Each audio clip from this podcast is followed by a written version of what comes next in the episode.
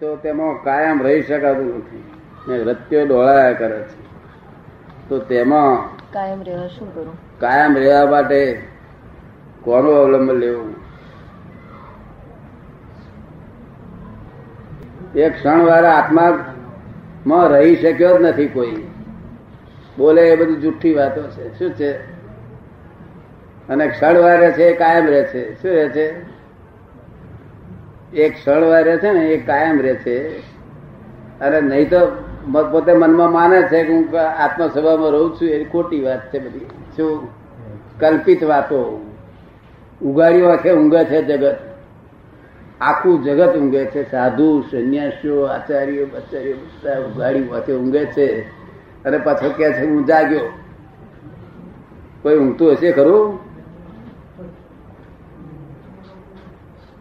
તમને લાગે છે કોઈ ઊંઘતું હશે? ઊંઘમાં જ છે. હા ખરું ખરું. પરલોક આ લોકનું તો હિત થતું નથી ને પરલોકનું થતું નથી. બંને લોક બગાડે છે. એને જાગ્રત કેમ કહેવાય? આ તમારા પ્રશ્નમાં તો તમે કહો છો ને આત્મા પ્રાપ્ત થયા પછી આનંદ જાય નહીં. એક ક્ષણ વાર એક સમય માત્ર. આત્મા પ્રાપ્ત થયો તો કલ્યાણ થઈ ગયું. શું?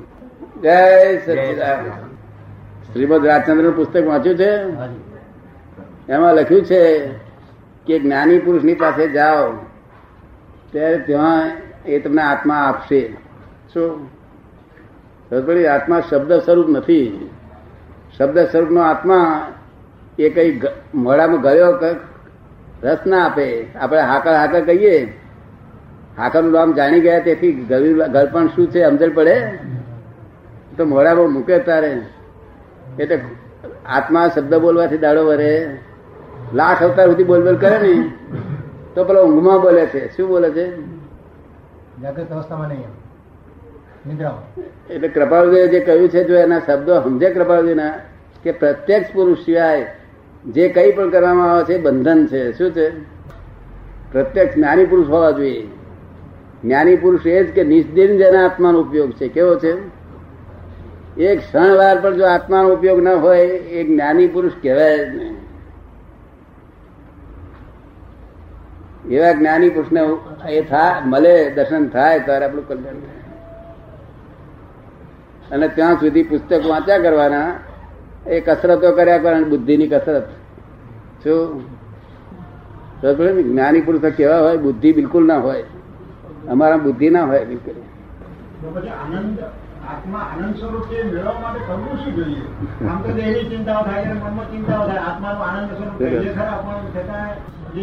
દુનિયાદારીની ચિંતાઓ થયા કરતી હોય છે. અને આમ કહીએ કે આનંદ સ્વરૂપ છે આત્મા. કઈ કે આત્મા આનંદ સ્વરૂપ છે તો એ કેવી રીતે થાય એમ?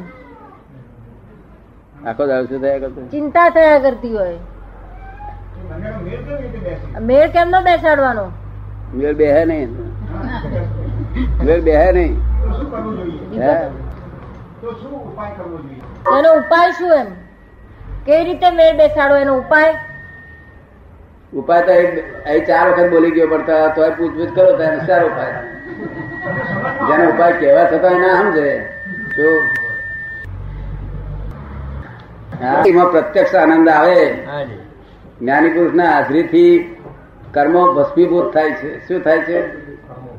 કર્મ વસીભૂત થાય. હા. થાય ને ઘેર શાસ્ત્ર વાંચે તો કલ્યાણ થાય. કારણ શાસ્ત્ર પોતાની મતીથી વાંચે છે. શેનાથી વાંચે છે? પોતાની મતીથી શાસ્ત્ર વાંચે છે. શેનાથી વાંચે છે? પોતાની મતી એ પોઈઝન કહેવાય. અને અહીં આવીને છે પેપર વાંચે તો કલ્યાણ થઈ જાય? જ્ઞાની પુરુષ ને હાજરી જ્ઞાની પુરુષ એટલે મય જે દાદા ભગવાન છે, આ દાદા ભગવાન દેખાય તે નહીં આ તો જ્ઞાની પુરુષ છે. આ તો જ્ઞાની પુરુષ દેખાય છે, જ્ઞાની પુરુષ છે.